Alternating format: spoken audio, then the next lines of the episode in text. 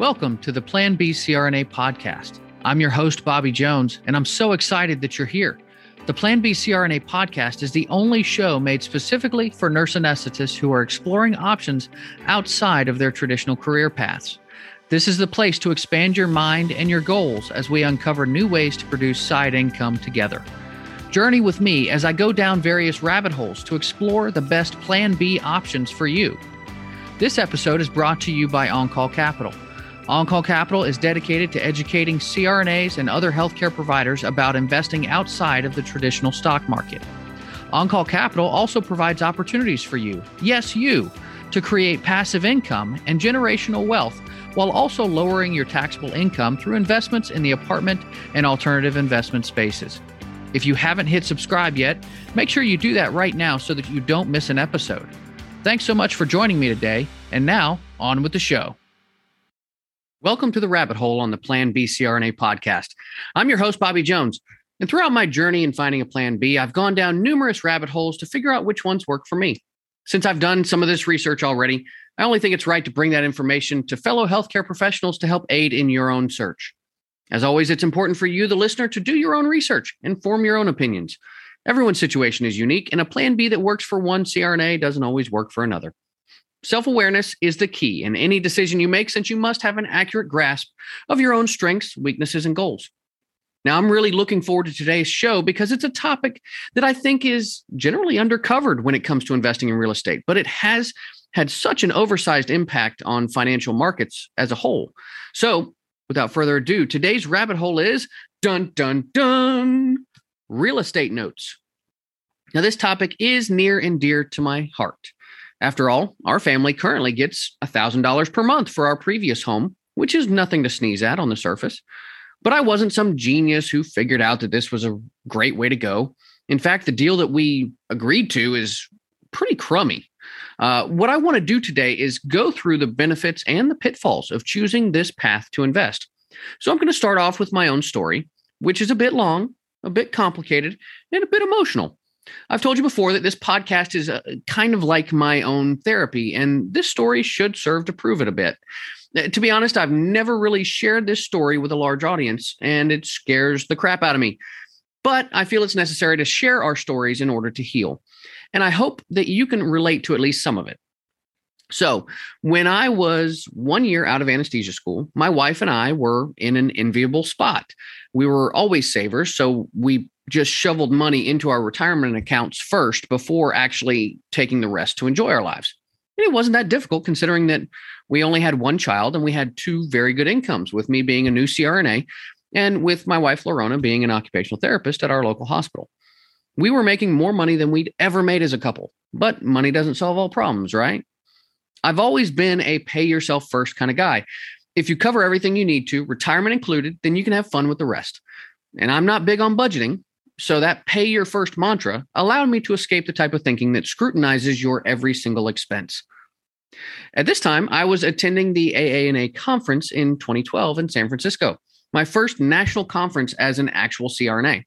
I was still very attached to my experience as an SRNA, being that I was only a year into practice, and I met some other SRNAs from North Carolina. They were planning to take a wine tour and decided to take a day off from the conference. So I decided to tag along. I spent $100 to join them, and we had a fantastic day in Napa Valley. Now, once I got back, um, you know, to to the hotel, my wife took issue with this, and uh, that was kind of true to her nature at the time. She was, in general, highly anxious, and that tended to bleed out into other parts of her life. So she and I had a disagreement. She thought I was wasting money, whereas I thought, hey, we're making more money than we ever have and aren't in any kind of financial straits. Of course, there's a lot more to the underlying emotions here, but uh, I'm trying to keep it simple. Uh, so, long story short, she was mad. I hung up on her, and then I got out of my mind drunk. I just had no idea how to handle this kind of a situation. I'd never been in this spot, and I'd always had a vision for our future. And all of a sudden, that vision was gone. And this was not good. Uh, when I flew back a couple of days later, Lorona actually had to take care of me because I was in such bad shape physically and emotionally. I had never felt emotions like this before, and I had absolutely zero idea of how to cope with them. This was my first experience with depression. and it was a doozy. Now, I decided to move out soon after, and we ended up being separated for a year. Lorona continued living in our old home while I lived in an apartment a few minutes away. Lorona began the hard work of working on herself and her own anxieties, and she made incredible strides in that year. Unfortunately for me, I just dove deeper into my depression. It was only with her help that I made it through that time. After a rough year of living apart, the two of us decided to reconcile and start over in a new home, which leads us back to real estate notes. So, starting over in a new home means moving out of the old one. And it wasn't great market timing on our end. This was 2012, after all, prices were really low. We'd purchased the home for $174,000 in 2007 at the height of the market. And we were still getting out of the financial crisis at that point. We eventually settled on an offer for $170,000 with $50,000 up front to take care of the remaining loan, which we had about $54,000 left, and $1,000 per month for the next 10 years. For those of you counting at home, this is essentially a 0% loan for 10 years to pay off an entire home. Our real estate agent claimed to have never done a deal like this before, but he felt like it was a good deal for us at the time. So we took it because we were preoccupied with our personal lives and the reconnections that, that we were forming at that time. But in hindsight, it was a pretty crummy deal. So, lesson number one a realtor is incentivized by the commission they get from selling your property. So, you'd better take care of yourself. So, we started receiving $1,000 per month, which was our first experience with passive income. It's been nice to have over the years, regardless of whether or not it was a good deal, but it has led me to wonder how can folks make money off of investing in these types of opportunities? Well, it can get a bit complicated, which is why, of course, I wanted to dive right in. Now, first off, when you buy a house, you get a loan and you make payments on it. That's called a real estate note, and the bank holds that note. But what most people don't realize is that these notes are actively traded behind the scenes. I'm sure most of you have dealt with signing a contract with a lender only to have them send your contract elsewhere. This is what I'm talking about. And your loan was simply sold to another lender who was willing to take on your particular level of risk. Note investing is generally the purchase of an existing mortgage. When you purchase a real estate note, you become the bank. You are now the lender with all those rights granted to you. You don't own the real estate, but you have the right to take collateral or foreclose on the property if the borrower doesn't pay. Banks are able to do this because they spread their risk around among thousands upon thousands of loans. If one goes bad, that's okay because there are plenty of others that prop it up and continue payments. However, if you do this on your own, you may only have a few notes that folks are paying on. Your risk is much more significant, contextually speaking. Now, there are two broad categories of residential notes that you can invest in performing notes and non performing notes. Yes, you can focus on senior or junior lien positions, but that's a bit further than I'm willing to go down the rabbit hole. For our purposes, let's just stick to the two main categories here. Performing notes. These are notes where the borrower is making their scheduled payments. As an investor, your focus is on the current income. Loan modifications can take place, which change the original terms of the loan.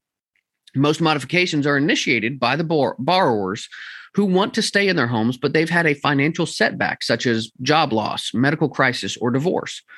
Some may assume that these are bad loans, but that's not necessarily the case. Many borrowers are grateful to continue payments after they have recovered from their financial setback. Sometimes the property value may cover the value of that note. Banks sell these types of mortgages at deep discounts to investors. Next is private financing, which is when an individual directly lends money to a borrower who either can't or doesn't want to get a traditional loan from a bank. This was the situation we were in, as our realtor informed us that our buyers' religious beliefs prevented them from going through a bank. Most of the time, these deals are created from personal networks. And lastly, for performing notes, we have hard money loans. These are often short term bridge loans that are made to rehabbers who need capital to purchase and flip a home. The goal is to use the money to rehab the property and sell or refinance at better terms in a short time period. Most investors are familiar with this type of loan structure. The risk from this originates from the highly cyclical construction markets. Now, on to non performing notes.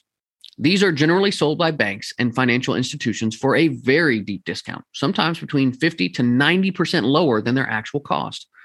In this case, borrowers aren't making their scheduled payments, and the goal of the investor is to modify the loan with the homeowner to ensure some type of payment, or to reach a lump sum settlement, or to actually foreclose on the property.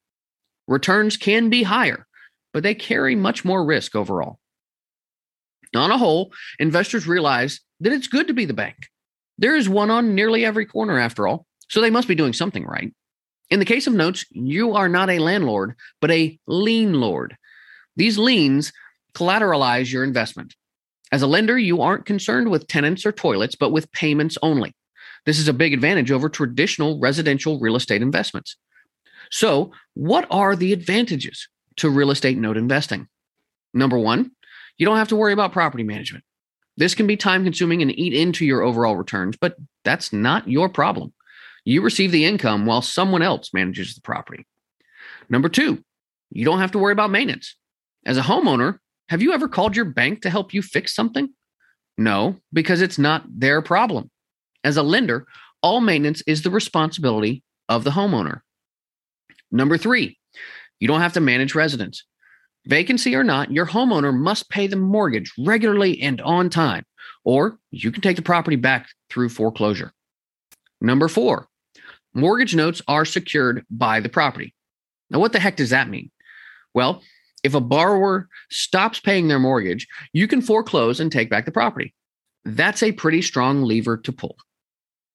Number five, well, if you want mailbox money, this is the epitome of it. This is some of the most passive income you can find, so long as you've done your due diligence. Number six, there is an active secondary market here. If you get tired of owning your notes, you can always sell them on the secondary market. There is a strong appetite there, and you can get rid of your note without incurring the selling costs or opportunity costs of exiting real estate. And number seven, there are massive discounts. This is the best advantage of investing in mortgage notes. Banks aren't generally equipped for the types of investments you're looking for, and the discounts you see offer higher yields and greater profits overall. Now, of course, note investing is not without its share of risk. Banks, like insurance companies, spread out their risk over thousands and even millions of customers. As an individual, this level of risk mitigation is much more difficult to achieve, but there are a few other risks to be concerned with as well. Credit risk. This is the most obvious one. There is a risk of your borrower defaulting on the loan. Depending on the type of note you invest in, this risk can be high or low. This was a big reason for the financial crisis in 2008, since banks invested in a ton of highly risky home loans. It's no joke. So, know what type of loans you're actually investing in. Next is collateral risk. This is the risk associated with the property itself. Is the property in a floodplain or on a fault line? Is it near some power lines or something? Uh, there are all kinds of things that can affect your risk profile. Next is investment risk. This is the risk associated with the actual terms of the loan you're assuming. How high is the interest rate? Is it variable? And are the terms extremely unfavorable to continued payment? Lastly, market risk. This applies to the location of the property itself. Are you in a booming market or a rural market that is being left behind? What is the economy like in the area surrounding the property? And there are other risk factors, of course, such as those that are investor and or deal specific, or those that include opportunity cost, regulatory risk, and currency risk. In short, don't invest in what you can't afford to lose. Diversification matters here. To sort of sum this up, the type of notes that you buy should be defined by your individual investment objectives and risk tolerance. There will be some work involved with whatever note you invest in, but you can also find different strategies for this type of investment. Number one, you can flip notes to other investors. This is basically going wholesale to retail. These investors go directly to banks and other lenders to get these low prices and then flip them online for bigger profits. Number two, you can rehab notes and resell to other investors. This is a value add and it can be a bit tricky depending on the types of notes that you're working with. Number three, you can purchase notes to own and or sell the underlying real estate. These would typically be non-performing notes that you can flip to another borrower. Number 4, you can originate seller finance notes for income or resale. This is what we did. And while it's worked out all right, it's worth the effort to research your local interest rates and loan terms to make sure that you're not being taken advantage of. Number 5, you can rehab notes and keep them for income. This requires collaboration with the borrowers to improve the payment terms. Number six, you can buy performing notes for income. This is the most simplistic of the methods, and it makes the most sense, really. I mean, why wouldn't you invest in some notes that are nearly sure to provide you with passive income for the future? Number seven, you can make private money loans to real estate investors. These are useful for rehabbers who don't have time to wait for traditional loans. Uh, this is a really common strategy, and it can pay consistent, if not spectacular, dividends. Now, I'm not going to get nearly as in the weeds as I could get here from a strategy perspective. This is a type of investing that I'm not the most familiar with, so I would require a lot more education to feel comfortable. I have several links in the show notes that can give you a better idea of this investment style than I ever could. But one question remains Where can you find these types of investments? Where can you find quality mortgage notes for sale online? Well, it turns out that there are a ton of different places. Now, I've linked to an article detailing this in the show notes, but I'd like to go through just a couple here. Uh, Garnaco is a great place to get started. They provide performing note opportunities for investors by funding new acquisitions in their affordable housing program in partnership with private lenders. PaperStack is uh, basically taking note trading to the next level. They bill their platform as the first fully digitized mortgage note transaction engine. The big thing here is that their fees are only 1% for successful sales, which is a big win for investors of all stripes. Notes Direct is another platform that allows you to buy and sell mortgage notes and real estate online. They have performing and non performing notes, as well as physical real estate that's available for purchase. Loan MLS is a note trading platform that boasts a membership of over 20,000 qualified note investors and mortgage note buyers, meaning that there are plenty of folks available to buy and sell. They have a wanted ads section and they give you the option to work with loan originators to fund new loans. Aspen Funds is another. They allow you to take advantage of investing in notes from a fund perspective. This diversifies your risk and allows you to collect monthly cash distributions while establishing economies of scale immediately. Lastly, Watermark Exchange operates a mortgage note trading desk where larger institutional investors and banks can list their notes for sale to retail note investors. They offer a great search feature that allows you to see notes for sale geographically. They also provide a due diligence process and investment forecast for each note. In short, real estate note investing is great for those investors who are looking for returns between 8 to 12% without a tremendous amount of risk. This is great for those who are looking to anchor their portfolio, or for those older investors who are simply looking to continue growing their wealth while battling inflation. Of course, there is a ton more information out there, but this show is only meant to whet your appetite. You can certainly find more uh, websites that are chock full of information uh, by checking out the show notes that I have listed.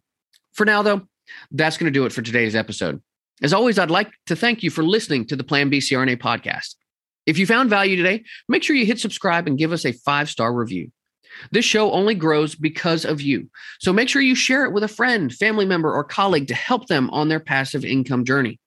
I also want to hear from you. If you have a question, comment, or potential rabbit hole topic that you'd like me to cover in an upcoming show, make sure you rate and review us on your podcast player.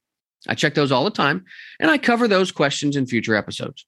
If you'd like to know more about me and gain access to passive investment opportunities, make sure to find me on Facebook, LinkedIn, or just visit my website at www.oncallinvestments.com. This is Bobby Jones signing off. Until next time, be safe and take care of each other out there. Thank you so much for joining me for another episode of the Plan B CRNA podcast. If you haven't already subscribed and reviewed the show, I'd be honored if you took the extra time. It really helps to expand our reach and get the word out about the show. If you're a CRNA who is interested in sharing your story on our podcast, I'd love to have you. Please email me at bobby at oncallinvestments.com for more information. This episode was brought to you by OnCall Capital. They are dedicated to helping providers like you develop passive income and generational wealth through investments in the apartment and alternative investment spaces. Feel free to check out their website at www.oncallinvestments.com and subscribe to their free educational email series. You can find OnCall Capital on Facebook, Instagram, and Twitter. You can also check out our YouTube page, where you'll find all of the show episodes along with other educational videos. Thanks for listening, and we'll see you on the next episode.